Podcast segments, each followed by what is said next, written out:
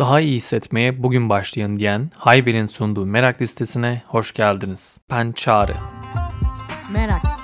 Peşinden koşulacak şey. Peki merak ediyorum. Bu bilgiyle ne yapacaksın? Merak listesinin bu bölümünde konum yardım istemek. Benim oldukça zorlandığım bir konu. O yüzden hani biliyorsunuz ki zaten artık merak listesinin 106 bölümü oldu. Hatta kısa listeyi sayarsak 110. bölümdeyiz. Ya benim için gerçekten birisinden yardım istemek çok zor bir şey. Diyorum ya hep, ben merak listesini biraz böyle bencil bir taraftan yapıyorum. Çünkü öğrenmek istediğim şeyleri, araştırmak istediğim şeyleri burada paylaşacağım bildiğimde daha hevesli, daha fazla isteyerek, daha fazla böyle derinlemesine girerek bir şeylerin içerisine dalıyorum. Bu beni çok heyecanlandırıyor ve mutlu ediyor ki hani biraz şu anda sesim de hızlandı, fark etmişsinizdir. Şimdi yardım istemek konusu zorlu bir konu benim için. Neden? Çünkü aslında bilmiyorum, yani bu çok geçmişe dayanıyor galiba. Böyle bir şeyi bilmediğimi söylemek, birisinden desteğini istemek benim için oldukça zorlayıcıydı hep. Yani kendim düşünüyorum, ilkokuldayken de yani beceremediğim bir şey olduğu zaman gidip bunu söylemekten çok korkup çekiniyordum. Yani ne bileyim, niye korkuyordum acaba, bir fikrim yok. Yani mesela yani şu an çok kötü bir yazım var. Hatta 2022 hedeflerimden bir tanesi güzel yazı yazmak. Yani el yazımı geliştirmek. Gerçekten bunu çok istiyorum çünkü çok kötü yazıyorum. Ortaokuldayken güzel yazı dersi vardı. Ben dersten kaldım. Yani kalmadım, geçtim ama derse kaldım yani benim için. Ama hiç gidip destek istemedim. Yani nasıl daha güzel yazı yazabilirim olmadı. Aksine ben o notu aldığım için, düşük not aldım diye yazı yazmaya küstüm ve güzel yazmayı iyice bıraktım, savsakladım. Mesela ilk böyle yardım isteme konusu gelince zorlandığım noktadan bir tanesi o. Çünkü keşke isteseydim. Çok güzel bir yazım olabilirdi şu anda ama değil. O yüzden böyle bir girişi yapayım dedim sizinle. Bu bölümü kaydetmeye çok fazla baktım. Hani neler anlatabilirim diye. Ama şimdi ikiye ayırdım. Yani zihnimde en azından ikiye ayrıldı bölüm. Bir, genel olarak arkadaşlarımızdan, çevremizden, ilişkilerimizde, iş hayatında yardım istemek üzerine biraz konuşmak. Bir diğeri de biraz daha bunu profesyonel bir şekilde dökmek. İşte bunun içerisine gerçekten profesyonel dediğiniz zaman işle ilgili eğitmenlerden destek almak, danışmanlardan destek almak, mentorluk almak, koçluk almak. Tabii ki de bunun zihinsel bir tarafı var. Zihin sağlığımızı korumak için de profesyonel birilerinden destek almamız gerekiyor.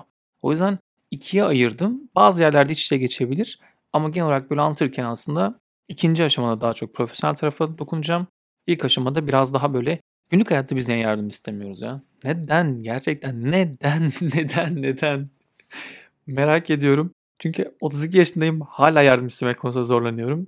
Neyse, çözeceğiz bunu hep beraber ya. Değil mi meraklı insanlar? Şimdi benim böyle yardım istemekle ilgili ilk baktığımda aldığım eğitimlerden bir tanesi şuydu. O zaman farkına varmamıştım hatta. Biraz onu anlatayım. Şimdi AFS programlarıyla ben bir yılımı Güney Amerika'da, Bolivya'da geçirdim.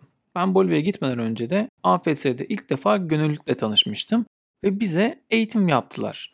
Ve deneyimsel öğrenme üzerine de eğitim. Çok keyifli bir kamp süreci geçirdik 3 günlük. Ve orada böyle bir Mr. YİBBS deyip duruyorlardı sürekli bir şeyle ilgili. Ve ben galiba bir oturumu ya kaçırmışım ya da o anda hatırlamamışım. Ve anlamamıştım.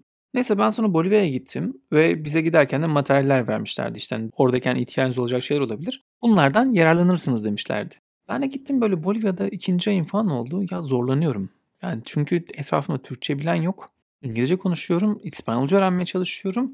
Çok sıcakkanlı insanlar. Herkes böyle gerçekten destek konusunda gerçekten çok iyilerdi yani. İnanılmaz böyle hani bir şey oluyor ve sürekli yardım söylüyorlar. Hatta ben de özellikle kemer tanesi şeydi. Hani ilk cümlem bir tanesi şudur. Por favor me ayudas. Yani lütfen bana yardım et. Yani bunu öğrendiğim ilk cümlelerden bir tanesi diyebilirim. Ve hani bu kültürel farklı da gösteriyor. Birazdan oraya da gireceğim. İşte Bolivya'ya gittim. 2. ayımdayım dediğim gibi ve zorlanıyorum yani. Okula zorlanıyorum, insanlara zorlanıyorum. Yeri geldiği zaman bazı kelimeleri bilmiyorum ve çok zeki bir insan olduğum için giderken İspanyolca, Türkçe sözlük yanımda götürmemişim ve yıl 2007. Yani o zaman daha böyle internet doğru düzgün her yerde yok. Facebook daha yeni kuruluyor. Çok az insan biliyor. Ve benim böyle telefondan hemen Google Translate açayım, hemen çeviri yapayım falan diyecek bir durumum da yok. Nasıl bir kendine güvense artık yani. Sözlüksüz. Hiç bilmediğim bir dili öğrenmeye gitmeye. Neyse bunun için zorlanıyorum gerçekten.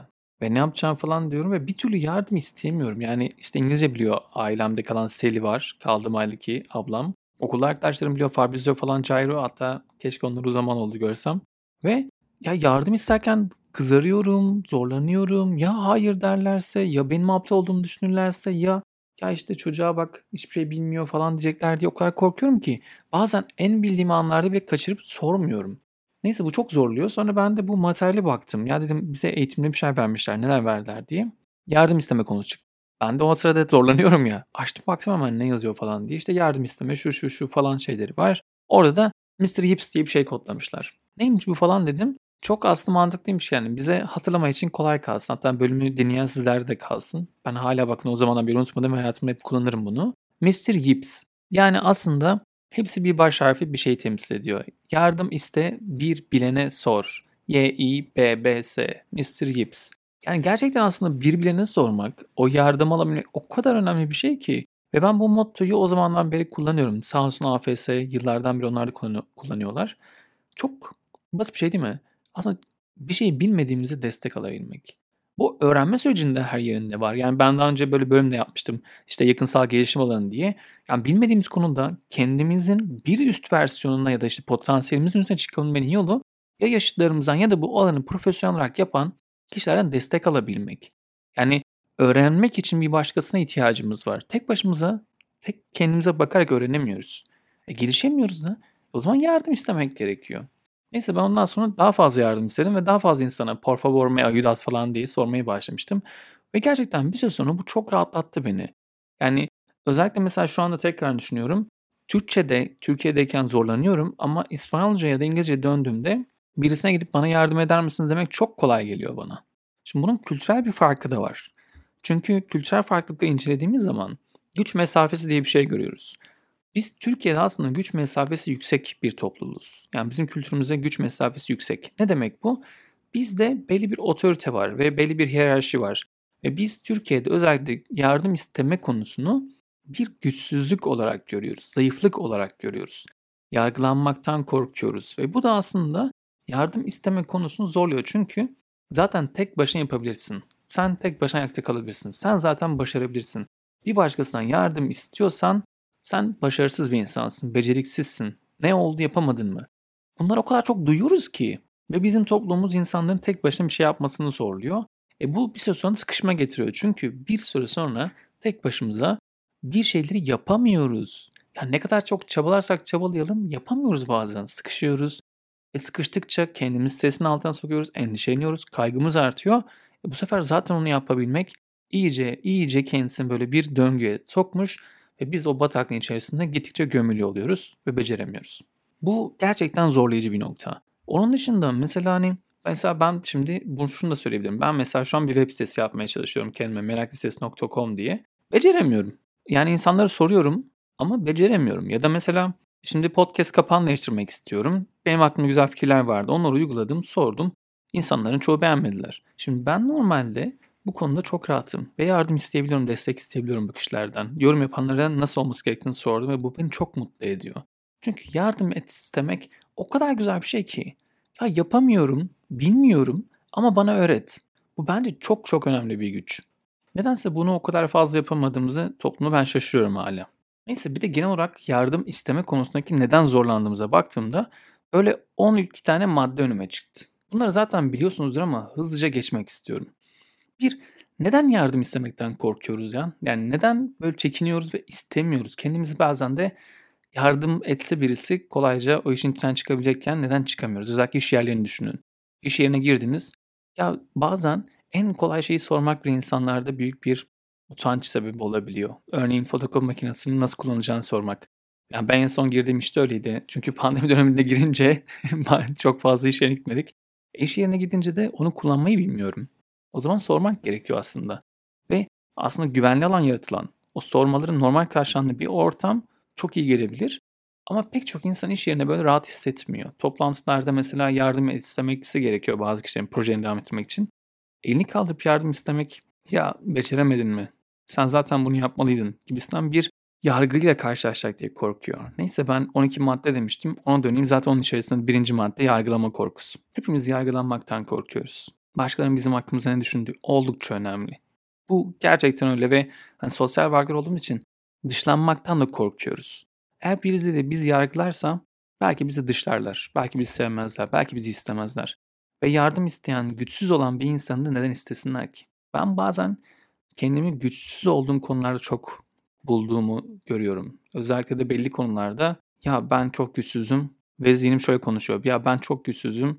Ya neden beni sevsinler ki? Neden benimle çalışsınlar ki? Neden beni istesinler ki? Zihnim bazen böyle çok çalışıyor. Bence eminim bunu dinleyen sizlerin de öyle oluyordur. Şimdi ikinci madde ise kendi üzerindeki kontrolü kaybetme, teslim olma. Birçok insan özellikle de güç mesafesi yüksek olduğu için kontrolümüz çok yüksek. Hem mükemmel olsun istiyoruz hem de her şeyi kontrol etmek istiyoruz. Eğer birisinden yardım istersek kontrolü kaybedebiliriz. Biz bir şeyi yapmayı becerebiliyorsak o zaman onu biz yaparız. Neden başkasına yardım isteyelim ki? Bir başkası yapabiliyor. Niye ben yapamayayım? Şu yapıyor. Ahmet, Ayşe, Mustafa yapıyor. Melat yapıyor. Niye ben yapmayayım? Bunlar hani neden? Ya çünkü belki onlar çok daha uzun önce onun nasıl yapıldığını öğrendiler. Sen bilmiyorsun. Önce destek istemen lazım. Neyi bilmediğini görmen. Ondan sonra öğrenip yapman gerekiyor. Üçüncüsü de buna yakın. Çok sorarsan başkalarına muhtaç olduğumu anlayabilir. Ya şimdi bazı konuları bilmeyince çok fazla sormamız o kadar doğal ki.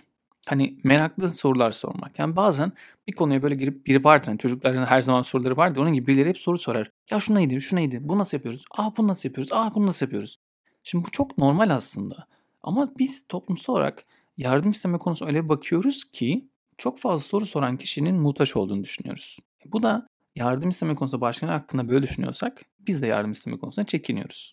Bir diğeri ise sonucu varsaymak. Yani zaten bu ne olacağını bilmek. Yani hemen öngördüm ben. Zaten bu böyle olacak deyip hemen kestirip atmak, bazen de geri çekilmek, bazen zaten bu olmayacak deyip kaçmak da olabiliyor. Bazen etkileşimden korkuyoruz 5. olarak. Yani etkileşime geçmekten, başkasıyla konuşmaktan, o süreçten korkabiliyoruz. 6. savunmasız olma hissi. Yani birisinin sizin bilmediğinizi görmesinin aslında çok böyle bir incinebilir hali var. Ve dolayısıyla güvenli bir alan olmayınca da savunmasız olma hissi bizi korkutuyor. Bir diğeri 7. olarak şunu söyleyebilirim. Aşağılık ve üstünlük kompleksleri var. Yani başkasından destek almak, yardım istemek İnsanı bazen kendisine aşağıda olduğunu ya da karşı tarafın onu küçümseyeceğini düşündürdüğü için de aşağılık üstünlük kompleksi arasına gidip gelebiliyoruz. Bazen de zaman konusunu yönetemiyoruz. Çok uzun bir zaman oluyor ve ya şimdi onu geri dönüp de sorsaydım, yani geçen hafta konuşmuştuk zaten, şimdi çok geçti artık, niye sorayım ki diyoruz. Ve aslında zaman konusunda zamanı atıp sormaktan kaçıyoruz. Bir diğeri ilk defa soru sormamalıyım oluyor. Yeni insanla tanışıyoruz, yeni bir işe giriyoruz. Ya da yeni bir konu hakkında hep beraber ortama girmişiz. Ya bir konu konuşuluyor. Hemen ilk defa soru sormayayım. İlk soru soran ben olmayayım. Başkaları zaten hani soracaktır. Onları bekleyeyim gibi bir hale geçebiliyoruz.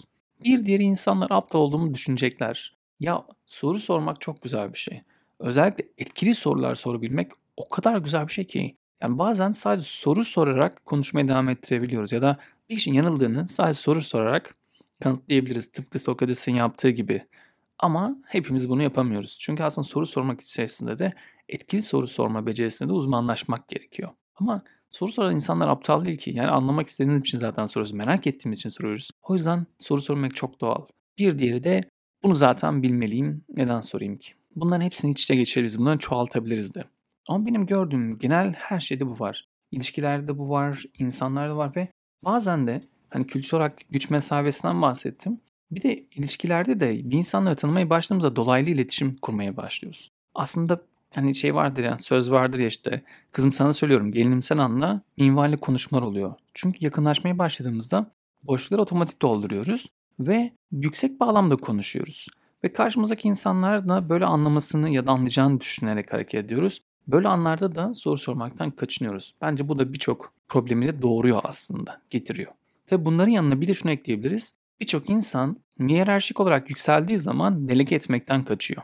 Başka insanların yardım isteme konusunda, altındaki bir insandan yardım isteme konusunda ya da eşdeğerindeki bir insandan yardım isteme konusunda da çekinebiliyor. Çünkü zayıf gözükmek istemiyor. Hani bu kadar çok şey var ki yardımla ilgili. Yani niye zayıf olsun? Hep güç konusuna geliyor burada. Sonra şey de var, hani böyle konuşuyorum falan da gerçekten güçle ilgili bir şey var burada. Ya çünkü bir güçsüzlük, zayıflık, yardım istemenin böyle algılanması o kadar ilginç geliyor ki bana. Çünkü aslında yardım isteyebilmek cesaret. Yani Rolomey'in daha önce de söylemiştim podcastlerde. Cesaret aslında umutsuzluğa karşı yol alabilme becerisi. Yani zaten güçsüz olduğunu düşünüyorsan ya o zaman orada bir cesaret et. Bir cesur ol, adım at, yardım iste. Emin ol güçleneceksin. O yüzden şey diyebilirsiniz tabii şimdi bana, yani burada bir çağrı, ya sen hep güç üzerine konuşuyorsun, her şeyi güce bağlıyorsun, yeter artık diyebilirsiniz. Ya Bence her şey güçle ilgili gerçekten de. Güç algısı o kadar önemli ki. Hani yardım istemeyi, bakın ben diyorum ki yardım istemek aslında güçlü olmak demektir. Ama siz şu an mesela dinlerken diyebilirsiniz ki Çağrı hiç de öyle bir şey yok. Sen şu anda beni buna ikna edemezsin. Ama zaten burada ikna etmek gibi niyetim yok. Sadece bu soruyu soralım. Neden yardım istemek konusunda kendimizi güçsüz ya da savunmasız ya da incinebilir ya da insanların bizi yargılayacağını düşünüyoruz? Neden? Evet, yardım istemeyle ilgili genel gireceklerim bunlardı. Şimdi biraz da profesyonel tarafa bakalım. Şimdi zaten biraz önce söyledim yani işte Vygotsky'nin yakınsal gelişim alanı diye bir kuramı var eğitimde. Ya belli bir potansiyele geçmek için, biz de öğrenmek için aslında bildiğimizin bir sonraki adımına geçebilmek için, daha yükselmek için, daha fazla öğrenebilmek, gelişebilmek için bizim yakınsal gelişim alanımız var. Biz o alan içerisinde kalıyoruz ve çıkmak için daha önce bu işini yapmış, çıkmış kişilerin desteğine ya da öğretmenlerin, eğitmenlerin, uzmanların, danışmanların desteğine ihtiyacımız var. Şimdi burada yardım istemek, bilmediğini fark edip ya mesela işte okulla ilgili konuşuyoruz. Ya matematikte ben şu problemi bilmiyorum, sen çözmüştün, bana destek olmuşsun diye bir akranımızdan söylemek. Bir öğretmene gidip sormak. Bunun tabii iş hayatına ve biraz daha artık hani üniversiteye falan geldiğimizde de ya bu yoldan daha önce geçmiş, farklı olsa da bilen kişilerden destek istemek. İşte burada mentorlar, koçlar devreye giriyor. Ya ben işle ilgili şöyle bir şeyle zorlanıyorum. Bana destek olabilir misiniz? Ya mesela ben internet sitesi yapmak istiyorum. Figma diye bir tane şey gördüm. Ya bununla ilgili bana kim destek olabilir? Tanıdığınız birisi var mı diye sorabilmek. Bunların hepsi aslında yakınsal gelişim alanını kuramıyla açıklanabilecek ve bizim kendimizin bir adım öteye, kendimizi geliştirmeye çalıştığımız noktada. Çünkü asıl rekabetimiz hep kendimizle ve bir gün önceki halimizden daha iyi olmaya çalışıyoruz. O yüzden de bilmediğimiz konuları da fark edip yardım isteyebilmek bunu sağlıyor. Eğer yardım istemezsek bir başkasından yararlanamıyoruz, destek alamıyoruz ve bu nedenle de aslında öğrenemiyoruz, gelişemiyoruz, büyüyemiyoruz. Bu yüzden bu konular çok önemli. Şimdi burada profesyonel destekleri anlattım. Koçluktan almak çok önemli, mentorluk çok önemli. Bizim gibi çalışan başka insanların deneyimlerini öğrenmek çok önemli. Çünkü bizler deneyimlerden de öğrenebiliyoruz. Ve bu bence oldukça önemli şeyler bir tanesi.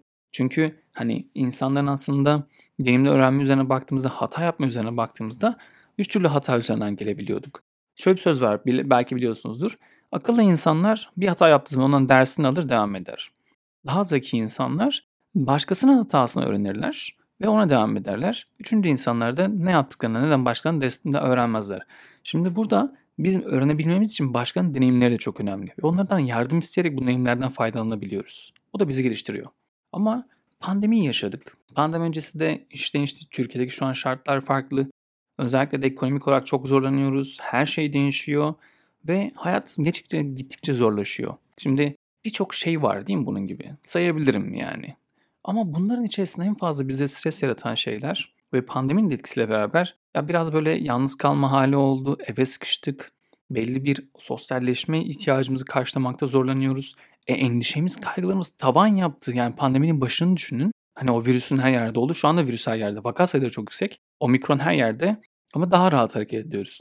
Ama ilk başta bilmediğimiz o bilinmezlik hali vardı ve ne yapacağımızı bilemiyorduk. Evlere kapanmıştık. Bu da pek çok sorunu da aslında daha önce yaşadığımız sorunların birikmiş hallerinin patlamasına sebep oldu. Ve bu da aslında bizden şunu söylüyor. Bizim profesyonel desteğe ihtiyacımız var. Şimdi burada alacağımız profesyonel destek tabii ki de aslında bir psikoloğa ya da psikiyatriste gidip ondan destek alabilmek. Bir de mesela benim yaşadığım tükenmişlik sendromu var. Bunu özel bir bölüm çekmek istiyorum zaten tükenmişlik sendromu üzerine. Çünkü son dönemde fark ettim ki daha fazla insan bunu yaşıyor. Ve ben de yaşadım. Çok zorlandığım bir süreç oldu. Adını bile koyamadım. En azından kendimi ilk başta yakıştıramadığım bir süreçti. Çünkü biliyordum ne olduğunu. Okumalar yapıyordum daha öncesinden. İnsanlarla çalıştığım için, danışmanlık ve eğitim verdiğim için. Hani onlara dikkat etmek için bunları yapıyordum ama kendime kondurmadığım bir şeydi. Şimdi bunlar hepsini yaşadığımızda belli bir çöküşe geçebiliyoruz. Hayat zaten hep bir tek çizgi haline gitmediği için hep inişler çıkışlar var. Nereden baktığımız çok önemli. Bazen inişe geçtiğimiz anda hayatın artık bundan sonrasında düzelmeyeceğini düşünüyoruz. Ama aslında sadece inişin kısmı. Biraz daha büyük resme baktığımızda bir süre sonra yükseleceğiz diye bakabiliriz. Hayat böyle inişler çıkışlar dolu. Ama belli yerler geliyor ve bu yerlerde ne arkadaşlarımızdan, ne ailemizden, ne ilişkimizden, ne de biraz önce söyleyeyim o koçlar, mentorlardan hiçbir şekilde destek alamıyoruz. Yeterli olmuyor bu destek. Alamıyoruz demeyeyim de yeterli olmuyor. Çünkü bizim gerçekten de profesyonel bir desteğe ihtiyacımız var. Bizi anlayan, bize güvenli alan açan, bizim kendimizi sorgulamamızı sağlayacak ve bize özel gelecek bir psikolojik danışmanlara ihtiyacımız var.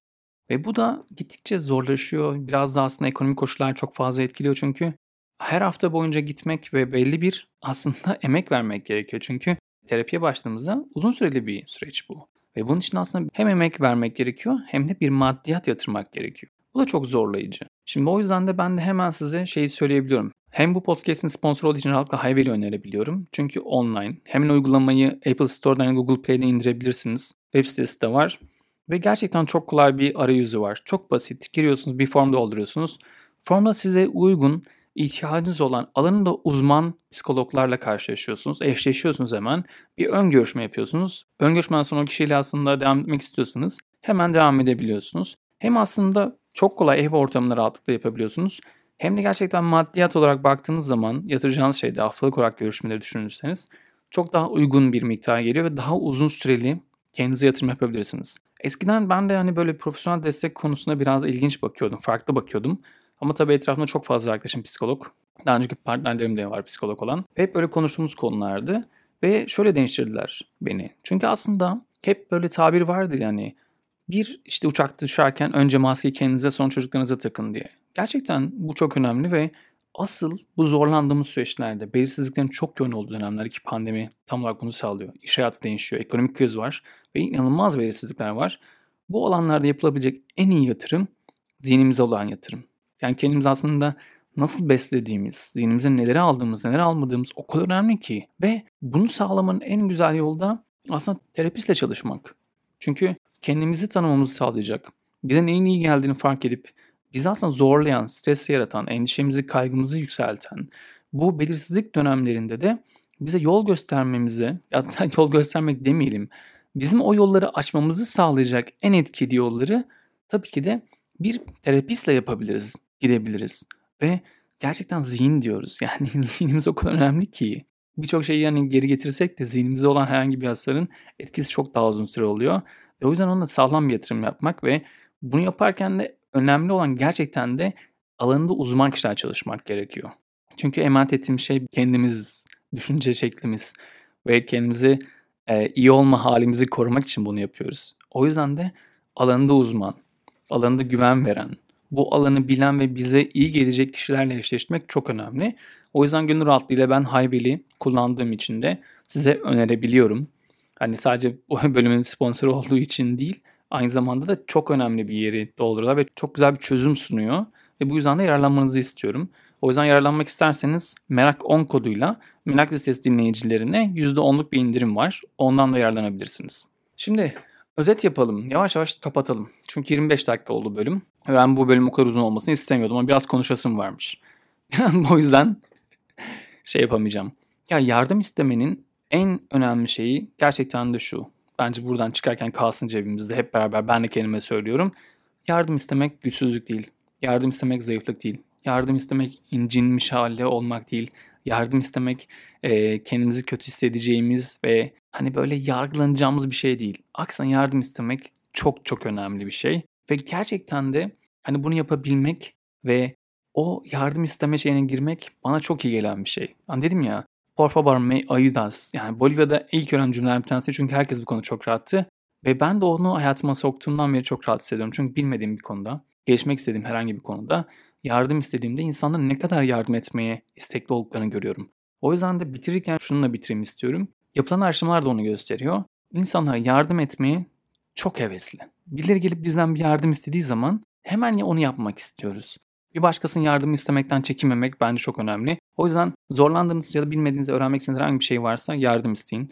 Tabii ki de zorlanıyorsanız, endişe düzeyiniz yüksekse, artık kaygılarınızla baş etmekte zorlanıyorsanız, farkında olmadığınız, daha önce yaşamadığınız şeyleri yaşadığınızı düşünüyorsanız profesyonel destek almak her zaman önemli. Ama onun dışında da insanlardan yardım istemekten çekinmeyin. Çünkü şu da var, birisine yardım etmek bize çok iyi hissettiriyor. Tabii bir taraftan da hani böyle şeyi söylemeyeyim diyordum ama biraz daha konuşuyorum bak bitireceğim deyip. Şöyle bir şey de var. İlişki kurmak konusunda güçlü ilişkiler kurmanın anahtarlarından bir tanesinin şu olduğu söyleniyor.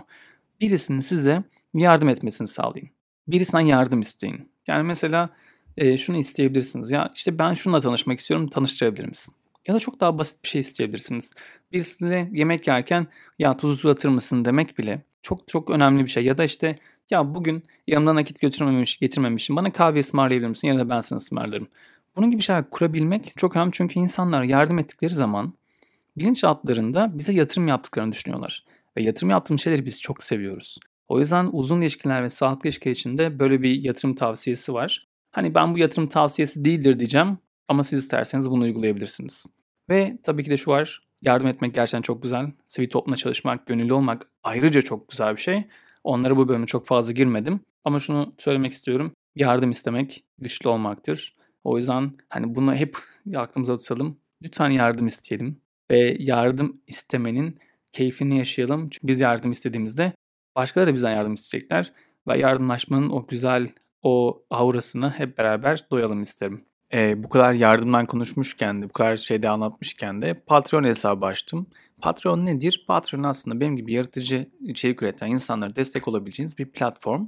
Bu platformda bana destek olabilirsiniz. 2 ile 40 dolar arasında aylık olarak bana destek olabilirsiniz. Tabii ki bu desteğiniz karşılığında ben de size hem podcastleri bir gün öncesine paylaşacağım.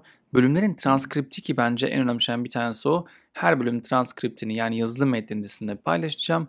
Ayda bir özel içerik üreteceğim oraya ve atölye ve sohbetlerimiz olacak aylık olarak. O yüzden bence kaçırmayın. Hadi gelin Patreon'da beni bulun ve destekleyin. Beni dinlediğiniz için çok teşekkür ederim. Bir sonraki bölümde görüşmek üzere.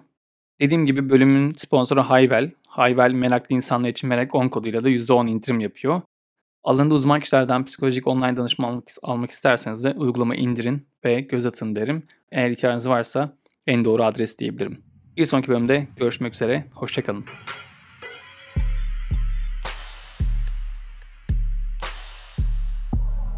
Merak ediyorum. Sen de merak ediyor musun? Neyi merak ediyorsun? Meraklı biri misin? Merakını nasıl gidereceksin?